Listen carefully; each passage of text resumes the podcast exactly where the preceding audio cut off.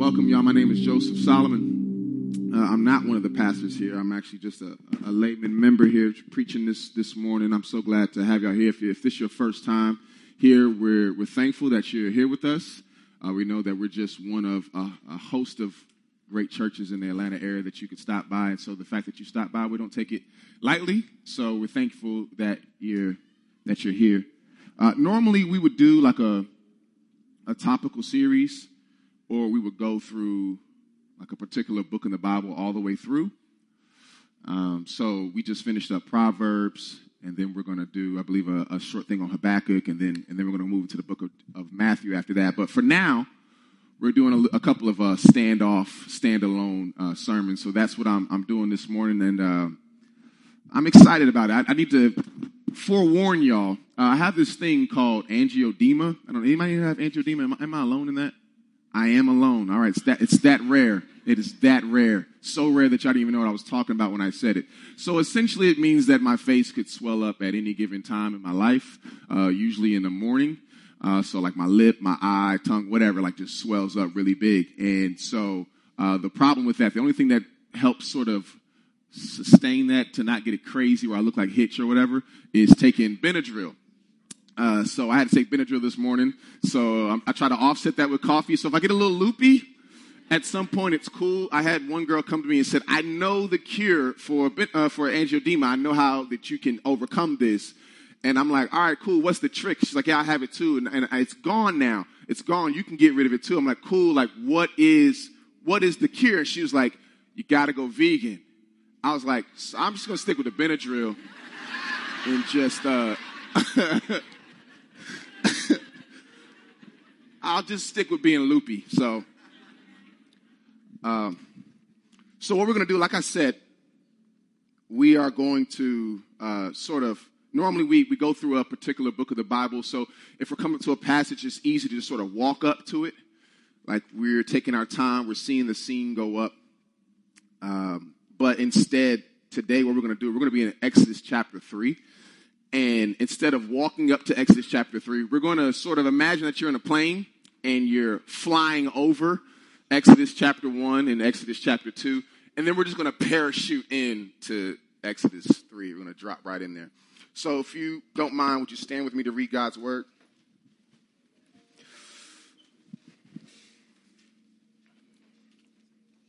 And we're going to move to Exodus chapter 3, verse 7, and we're going to read all the way through verse 15.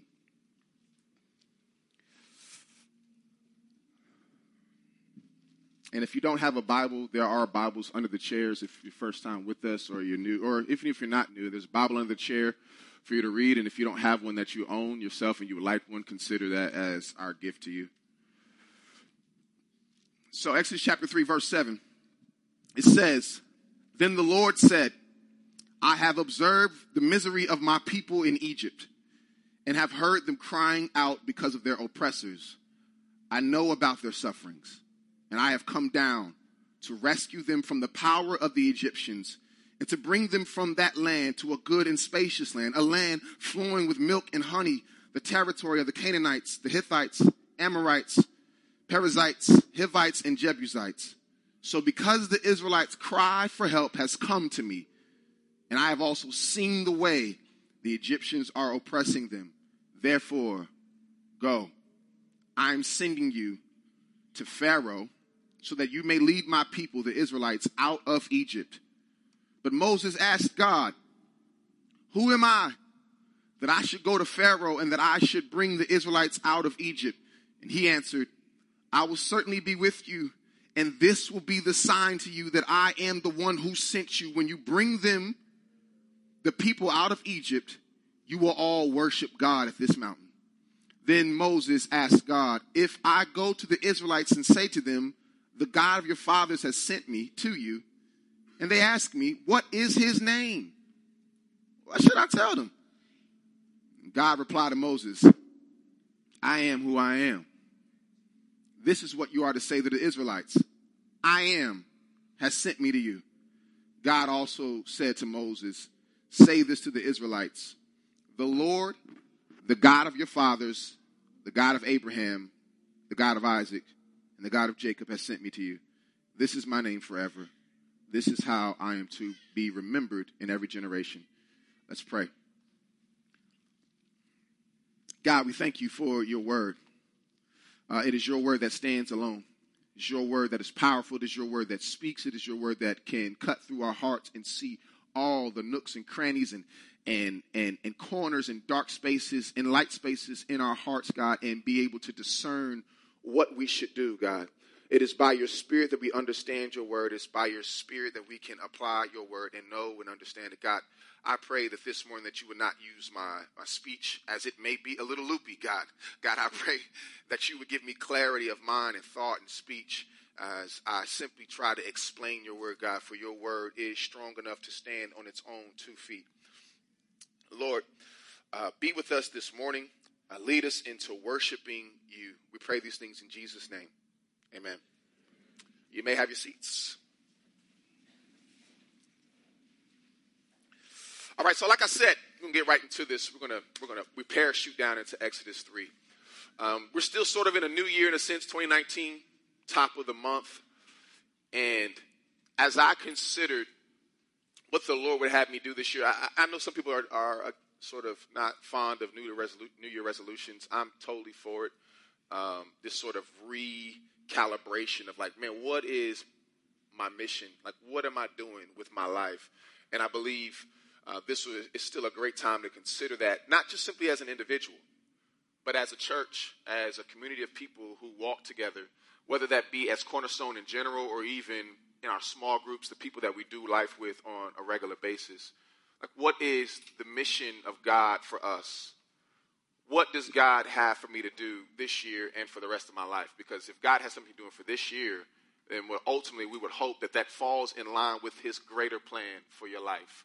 And I believe that Exodus chapter 3 gives us a, a, a pretty good case study, if you could say, on knowing what the mission of God is. The, the mission of God's people only becomes clear when God starts identifying some things. And so I hope that this morning, uh, God, through His Word, will identify some things for you and for us. Is that cool?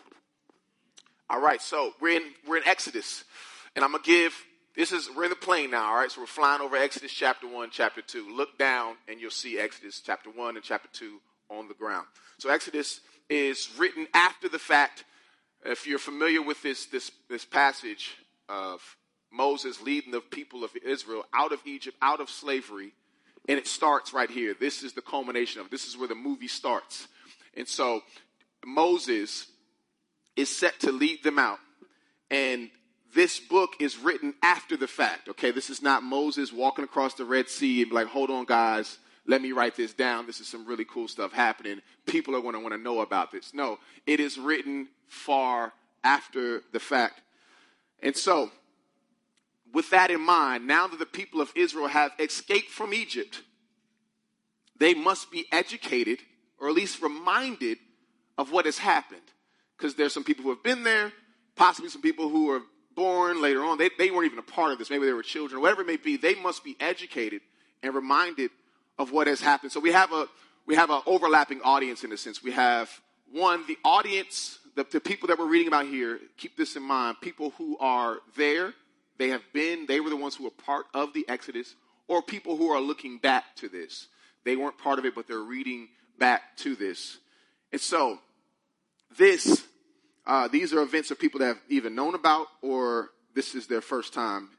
And so, if Israel is going to be a people on purpose, a, pur- a people with a purpose on purpose, if they're to be a people that's going to be on mission for God, they must realize a few a few things. And so, here's the flyover of Exodus chapter one and chapter two. Israel is growing rapidly in Egypt. The people of Israel are growing rapidly. Um, and the leadership of Israel does, I mean, the leadership of Egypt does not like that at all. They hate him. So basically, what happens is he puts the people of Israel in, in slavery. And Moses is born in this time of the Israel's, Israelites being put in slavery, and also a demand that all boys would be killed. All baby boys, all boys being born would be murdered. And so Moses is born in this context. Some of you are familiar with this if you ever watched the movie Prince of Egypt. It has a great soundtrack. It still is good to this day. And so Moses is born as a Hebrew and he's kept from infant, uh, infanticide. He is snuck into the very kingdom of Egypt and is raised as an Egyptian. But some point in his life, he realizes that he's not an Egyptian. And he looks over and sees the oppression, the, the harsh treatment of his people. And out of frustration, Moses kills somebody. And I didn't know that growing up as a kid. I don't know why I missed that part of the story. I always thought about the Red Sea and the, you know, the lamb and, you know, over, putting the blood on the doorpost. I didn't know that Moses has killed some people in the past, or at least one person in the past. And so out of frustration, he retaliates in murder. And then Pharaoh finds out about this, puts a hit out on Moses. Moses, out of fear, runs and finds himself in a place called Midian. And Midian is a very comfortable place for him at this point. Now he finds himself a wife, finds himself a kid, he's got a job and a Twitter account, and he's just kind of chilling now. He's just on his own, far away from the problems of his people back in Egypt. And so Moses goes from one extreme to the other. Moses goes from being a hot tempered, hot headed murderer to a peaceful herder with a wife and a child and a Twitter account under witness protection. And so it's at this point that Moses notices as he's hurting, he notices a bush that is burning but not consumed by this flame that it's burning in. And in, the, in that moment, God speaks to him in that fire. So that's where we find ourselves in Exodus chapter 3. And so the first thing that we notice if we're going to be on mission for God, if Moses is going to be on mission for God, there's something he needs to know about God. And so Moses it sees this, and then God comes in and identifies himself. Number one, God identifies himself to Moses. Now it's interesting that Moses asked, if we notice in the passage, Moses asks, What name will I give them?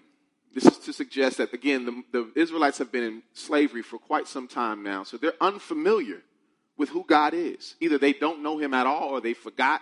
It's a very fond, or I'm sorry, a very far off memory.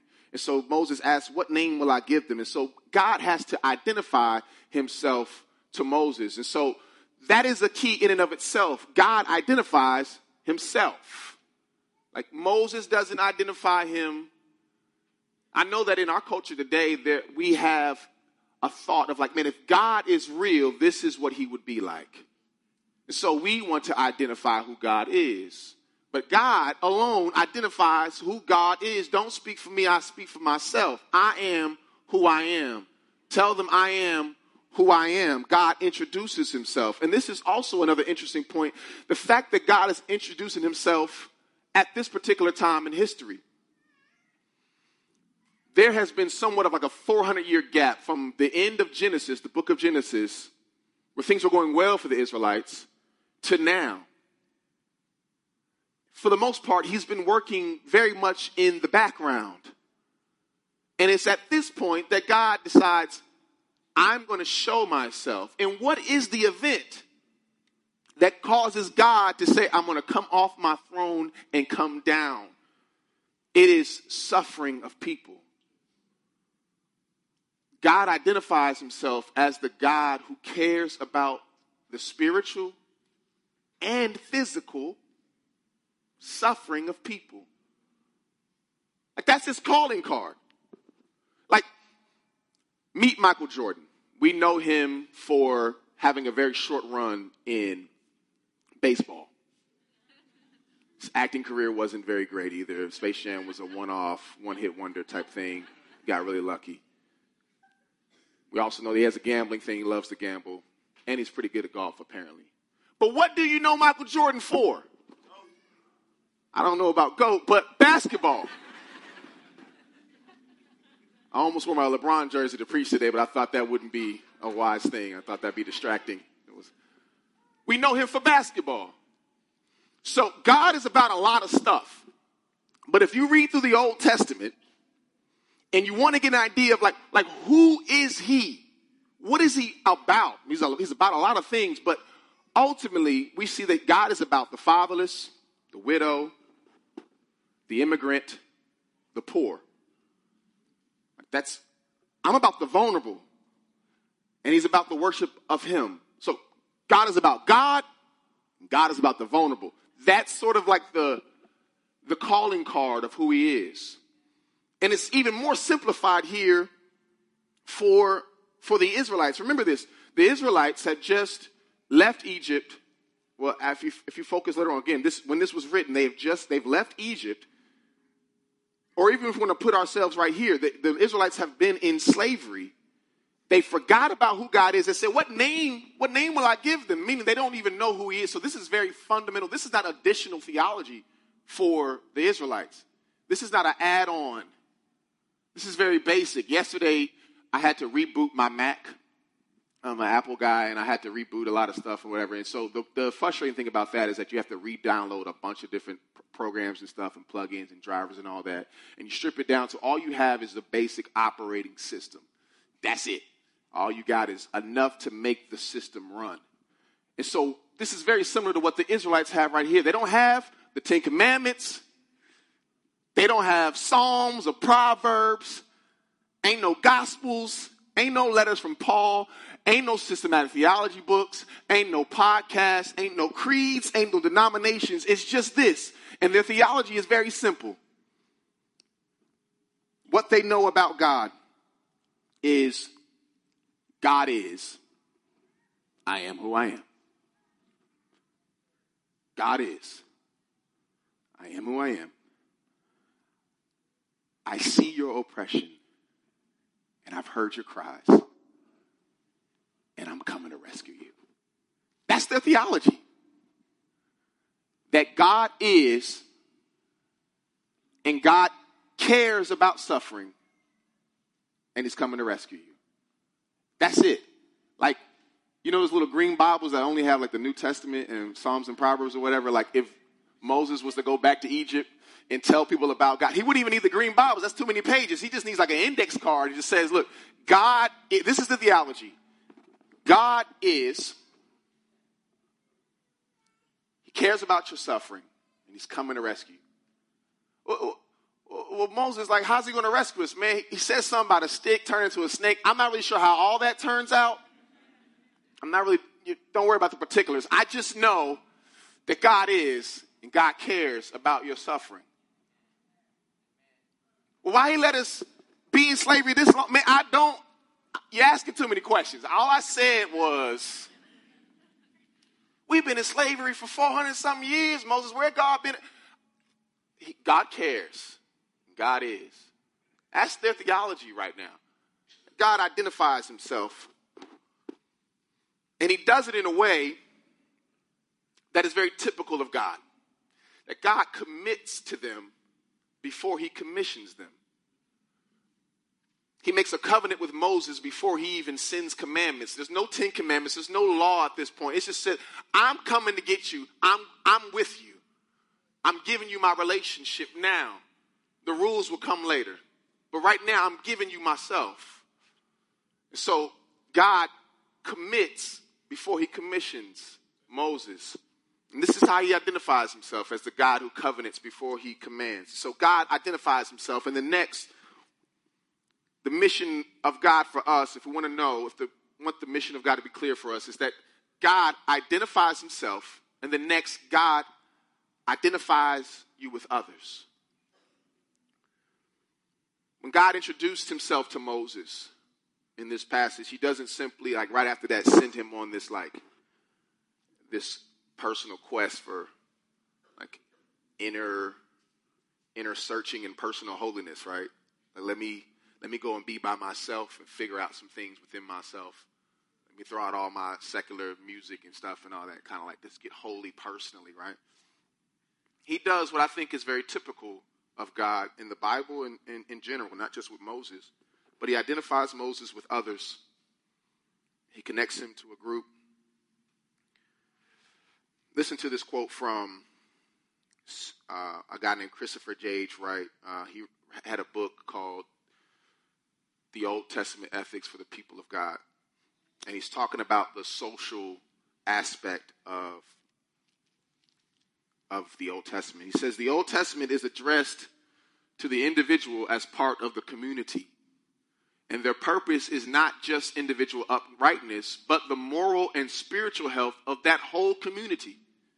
For God's purpose was not to invent a production line for righteous individuals, but to create a new community of people who, in their social life, would embody those qualities of righteousness, peace, justice, and love that reflect God's own character and were God's original purpose for humanity. When Moses got God, he got God's people. When you get God, you get God's people. By entering a covenant with God, he is de facto, by default, entering in a covenant with God's people. It's like family in law. I know you didn't slide into her dad's DM at 2 a.m., but when you marry her, you're going to get her father and all her father's problems too. If she got some brothers that you know, like, man, I don't know how he hasn't been arrested yet because I've seen him do a lot of illegal stuff. You get everybody. And all of their problems.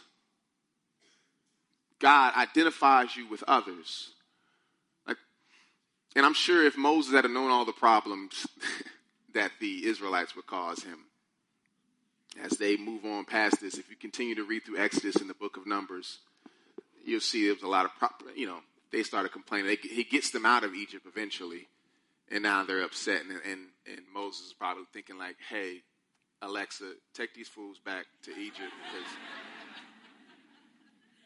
they done got on my.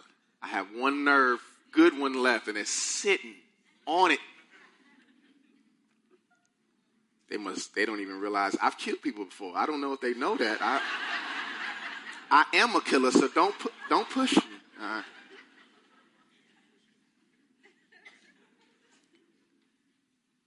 So God identifies him with Moses. I'm sorry, identifies Moses with his people. Even when Moses really hasn't been identifying himself with his people, he's using very distancing language. Notice he keeps saying, the Israelites. What will I tell the Israelites?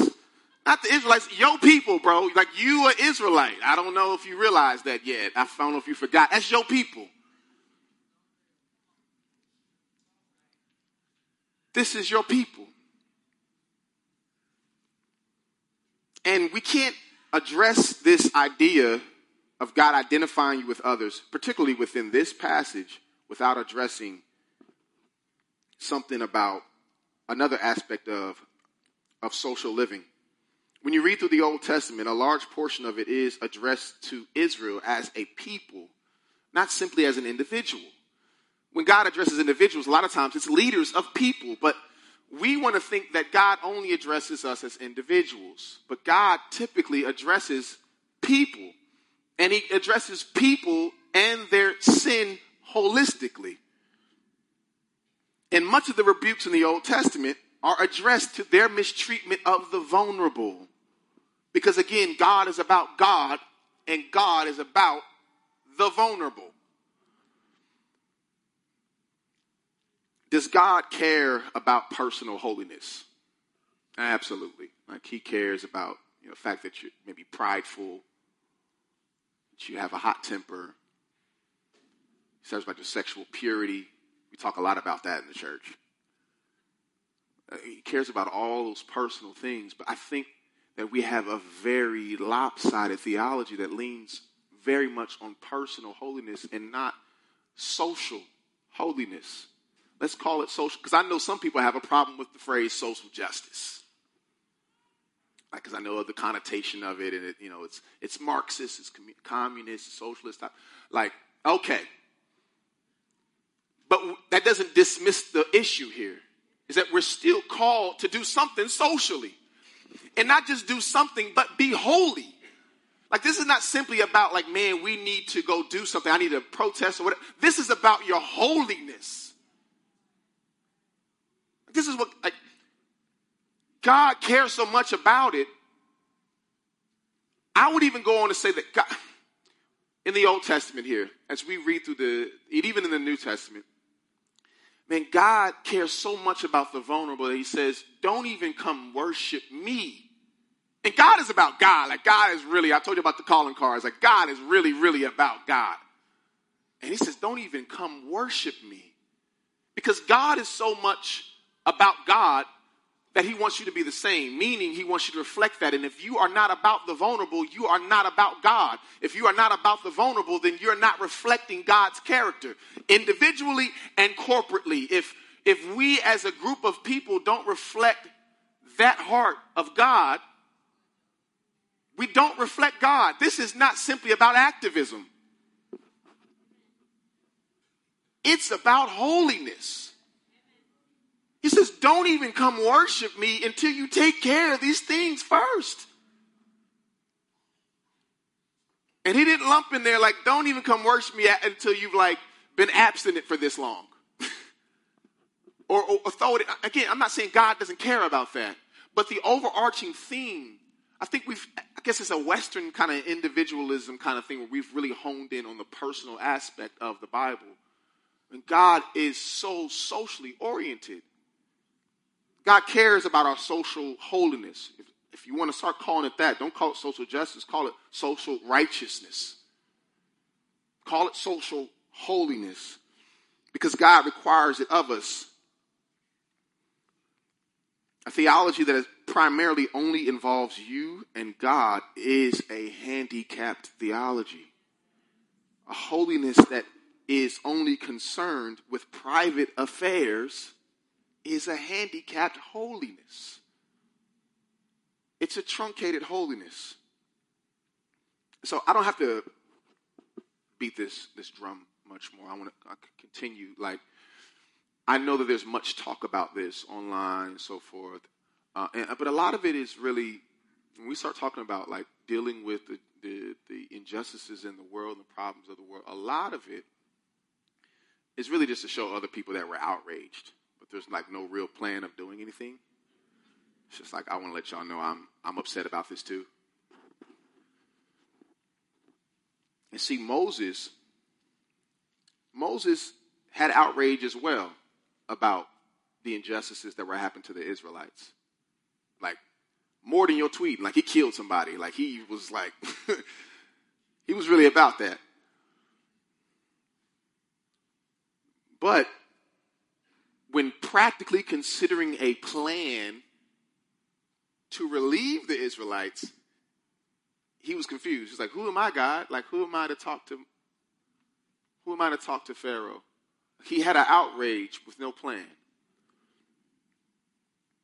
So, as we consider practically how we go about reflecting God and caring for the vulnerable, we don't have to look too far. We're constantly trying to look at this massive picture, especially because of the internet. Like, we're so we're so caught up in like all of the issues that are happening in the world that it gets overwhelming and quite honest, just kind of paralyzing. Like I want to do something and I want to do something about everything. You can't. You can't. And so therefore we end up doing nothing. Because we're concerned about everything. And so I think it gets a lot more simple. If we, if instead of thinking about everything, let's think about contextually, like where you're at right now. Like, like where do you work? What skills do you have? Like what, what, what are you able to do? Like what network do you have? Who are you linked to? Who do you see often? Like, are you in a place already that you can think of where there are people who are vulnerable and you have in some way the ability or at least the resources to help somebody, to care for them. Like it, I know that there's so much going on in the news. I, am not going to even like waste my time like going through a list of examples we already know. And the reality is, you can't do anything about a lot of that stuff. So, what can you do in Atlanta? What can you do here? God is not looking for people who stay comfortable in Midian, tweeting from Midian, right? God is like, okay, like step out of that comfort zone and find out what you like. Moses already practically had a passion for this. So, what do you already have a passion for, and what does that look like for you to take action in that? Like, what does it look like for you specifically to be holy in that regard? Again, this is not about trying to charge her up to be activists or whatever. I don't need, I'm not an activist. I never, that never really was my thing. Like, but our thing doesn't have to be activism. Like, our, our thing has to be holiness.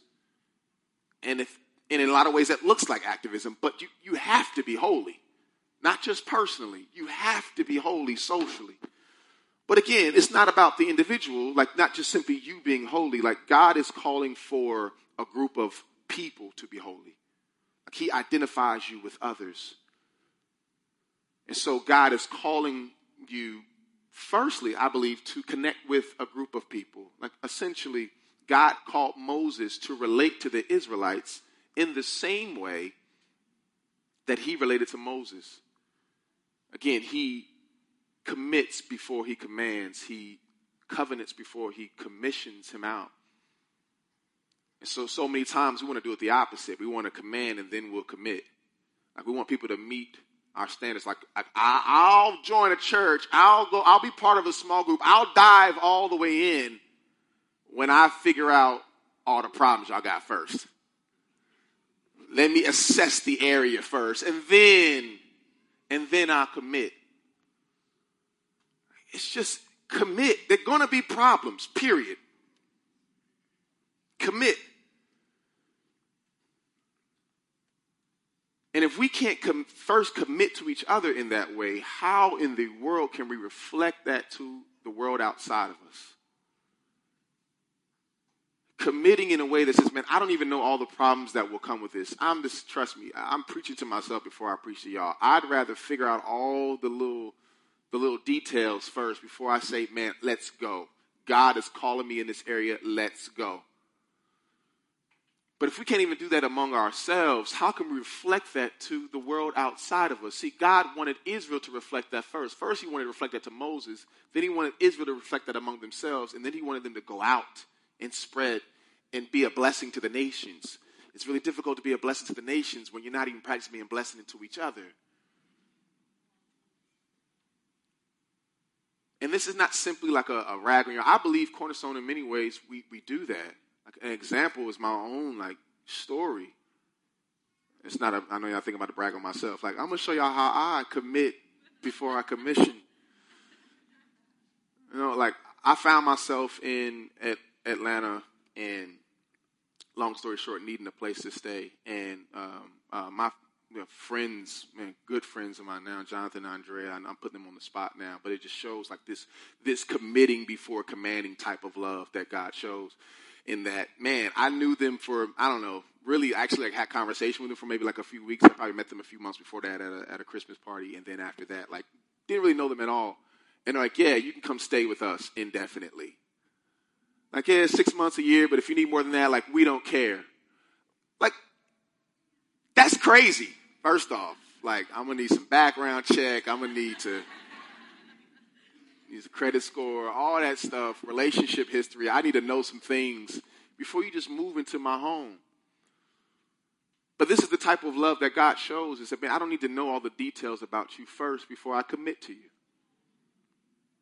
I know that sounds super counterintuitive. It sounds super counterintuitive. But God wants us to show love in the same way that he shows us. It's like, man, we, we take that, like, man, I don't know all the details of it, but I'm going to commit. And then I'll figure out the rest later. So if we're going to show love to the west end of Atlanta, we got to practice showing love in that way among ourselves. And that's difficult, man. Like, I know some of y'all are thinking, like, man, that sounds like a really good idea for the other people in this room. That's great for Jonathan and Andrea. And that's, man, they're really godly.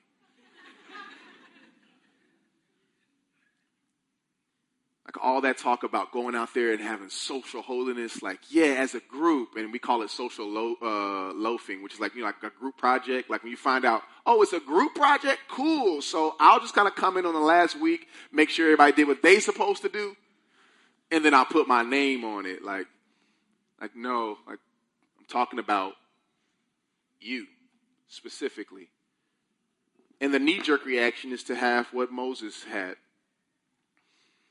Moses asked God, Who am I that I should go to Pharaoh and that I should bring the Israelites out of Egypt? Like, who am I to do any of this stuff?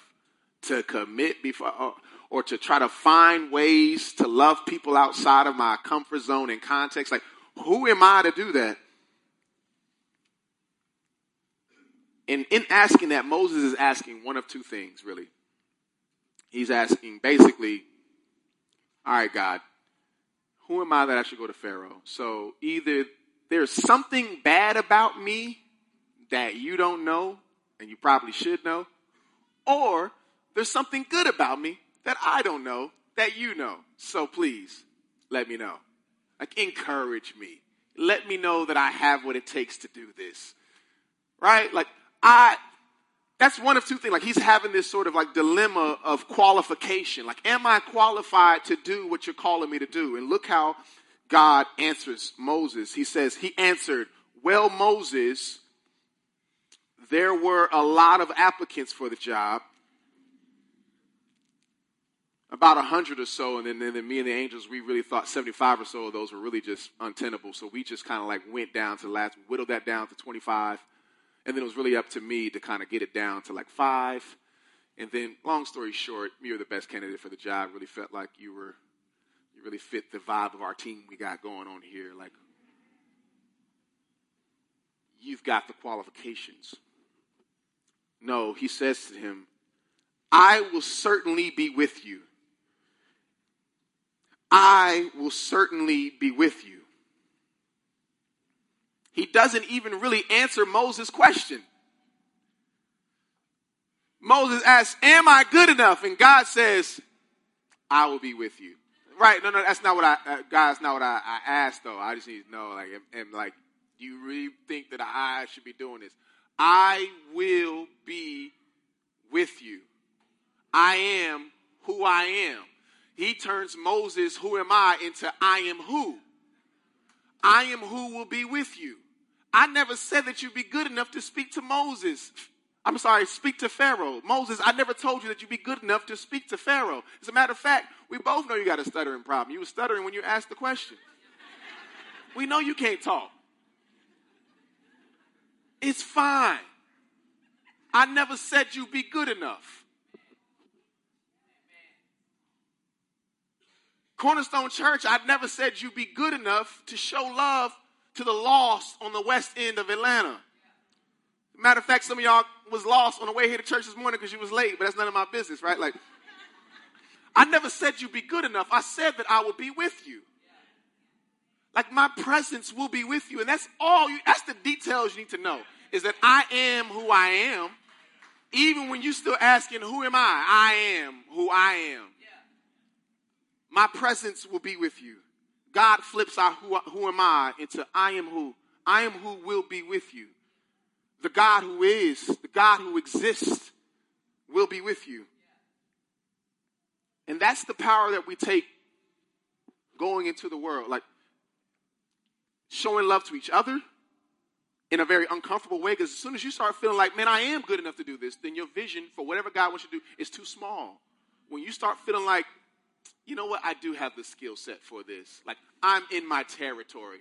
Like, I'm exactly where I have planned and educated myself for this. I've read enough books, I've listened to a lot of podcasts. I am ready to share the gospel in the hood. Like, I know. I know what they're going to say. Like, I, I got this whole template worked out. Like, I'm going to say this, and they're going to be like, well, actually, I don't know if God exists. And then, like, Ray Comfort told me to say like this. And then after that, I'm going to, like, I know I'm prepared to do this. No, no, no, no. God says, I will be with you.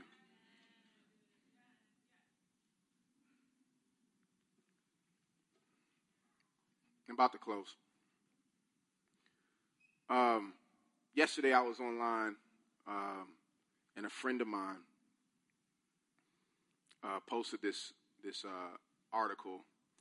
Uh, like I said, a lot of bad stuff happened in the world, and I'll get right to it. There's a there's a pastor named um, I won't name his name right now, but he admitted to being a serial pedophile, raped a 13 year old girl, got her pregnant twice, and then had her have an abortion twice. I don't even have to get into detail of just how like stupidly wicked that is. But he asked a question after that. His caption is, of this article was very similar to how a lot of people feel when it comes to suffering in this world. And he asked it in a way that was like people thought they were he was asking a question to his followers, but I've had conversations with him, so I know exactly what he meant by it. He said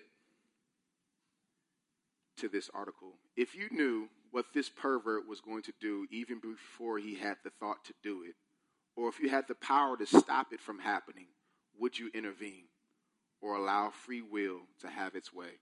I'm asking for the 13 year old girl.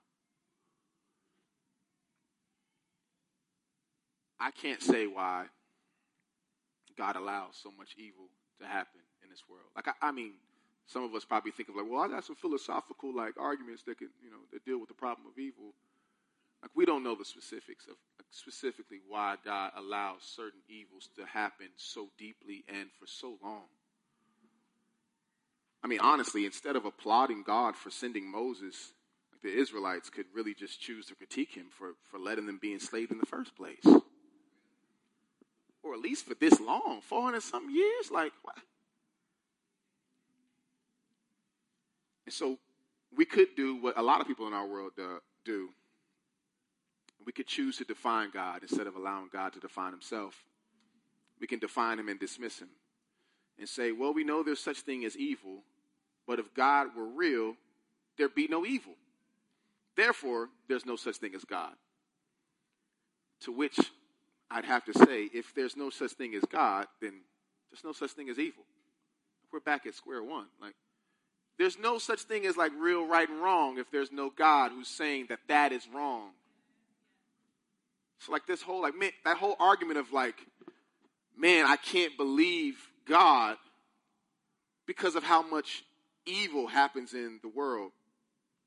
Well, then, if you believe in the evil, then you are certain that there is such thing as like an absolute wrong and right that happens that that that we should abide by in this world. And so I would say this: I think in those times, like when we're going out trying to address, be socially holy, um, it is okay to be like Moses and to have a very simple theology. I don't know all the ins and outs. I don't know why God allowed it to happen this long. I know that it happened. I don't know why. But I got this little index card. And it says, God is. And God cares about the suffering. He sees and he hears your cries. He cares about the suffering. It's okay to have a very simple theology. You don't have to like go and read a bunch of like apologetic books and all that and try to have like this argument. Like the reality is a lot of people don't even care about the argument. It's like, man, I'm suffering and it frustrates me. And there's no philosophical argument that's gonna that's gonna help that. So your theology has to get very simple and it's God is and He cares about the suffering that you're going through. And the way that you prove that that's true is that you reflect that. You don't just say it, but you actually come to their rescue. That you identify with them. To prove that you actually care about someone's suffering the way that God cares about their suffering, you identify with them. You can't truly care for someone when you're using distancing language like these people, you people, the Israelites but I am with you. Like I am part of this as well.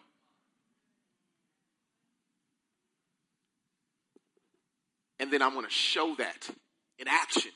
That's why God said to Moses, therefore go. He didn't just say, this is who I am. All right, cool, God, that's good to know about you. No, therefore, go. Therefore, go. And God believes that so much that he did it himself. That he said to himself, I have seen the suffering of people and I care so much, therefore go. Therefore go. And God cares so much about suffering that he joins us in it. You know, there's a there's a show called Undercover Boss. I thought it was really cool, like how like the, the high exec, like who's like making you know half a million dollars a year or maybe more or whatever, and they want to know like how they're how things are going. They want to be part of what's how things are really working, and then so they work for like I don't know however long, dressed up in the clothes of the of the people that they work with. So you got execs who normally wear you know expensive suits and all that, and they put on the clothes of the regular people and they work, and they have no idea what they're doing either. It's really funny. Uh, and then they and then so they can know how things really work, and then they're able to help them by identifying with them. See, God comes in as undercover God. They didn't know He was God when He came. Jesus says, "I care so much about the suffering." that I'm going to go undercover. I, therefore, go. And I'm going to suffer as a human. That I'm going to hunger and I'm going to get tired and I'm going to be persecuted and I'm going to be beat just like you. And I'm going to suffer on the cross as well. And so God says to Moses in Midian, He says, He says, Go. And I certainly will be with you. But God takes it a step further with us in Jesus. He says, He doesn't simply say, Therefore I will be with you. He says, Therefore I will be you. Certainly I will be you. In Midian, he says, Therefore I will be with you. But on the cross, Jesus says, I will be you. I care so much about your suffering of sin and, and shame and pain that I'm going to suffer physically and spiritually on the cross. That's why the Bible says, He who knew no sin became sin, the very thing that God despises, the very suffering that God despises. He became that on the cross so that we that we may be the righteousness of God. And that's the message we can take. It's a very simple message. You don't have to try to figure out all the philosophical argument. We have a God who cares so much about your suffering. You, you say, well, prove it. Well, he did. He did. He proved it on the cross. And he saved us. And now he's saying to us, therefore, go and prove it again. By my power, by my spirit, go and prove it to the people around you that I care about suffering. And I will be with you. The God who is the God who is holy, the God to be worshiped, the God who cares about the suffering of people so much, suffered with us and as us. Let's pray.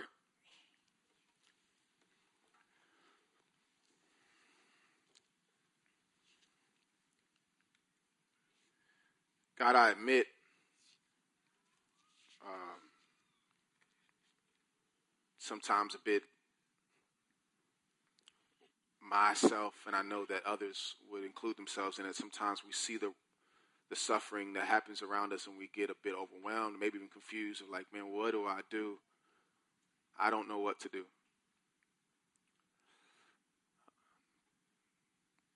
But God, you are with us. Like you've called us to plunge ourselves into the problems of this world the same way that you did.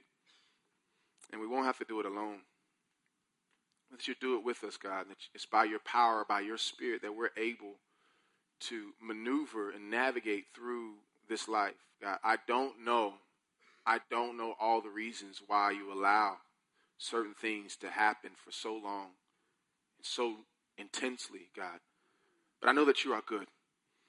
When I don't know all the specific answers, God, we can go back to a very, very simple theology that you are God, you are and you care. We thank you that you care, God, that you could be just the I am and that would be all you need to be, and you owe us nothing. But God, you are the I am, and you are also the God who cares.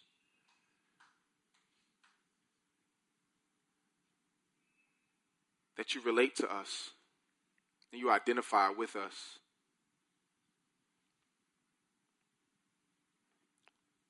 So I pray this morning that you would by your Spirit, begin to show us, God, give us vision for what it looks like to put ourselves on the line for others as a church, uh, as small groups, as individuals, God. Um, let us not be overwhelmed by all the things that are happening in the world, God, but first let us just focus on our part of the wall right here in West End, Atlanta, God. Um, give us vision, uh, a vision that would make us feel inadequate so that we know that you would get the glory in all success that comes from that. Lord, we love you. Not always as we ought to, but we do only because you first loved us. Lord, melt the clouds of sin and sadness. Drive the dark of doubt away. Giver of immortal, undying gladness. Fill us with the light of day. Amen. Love y'all.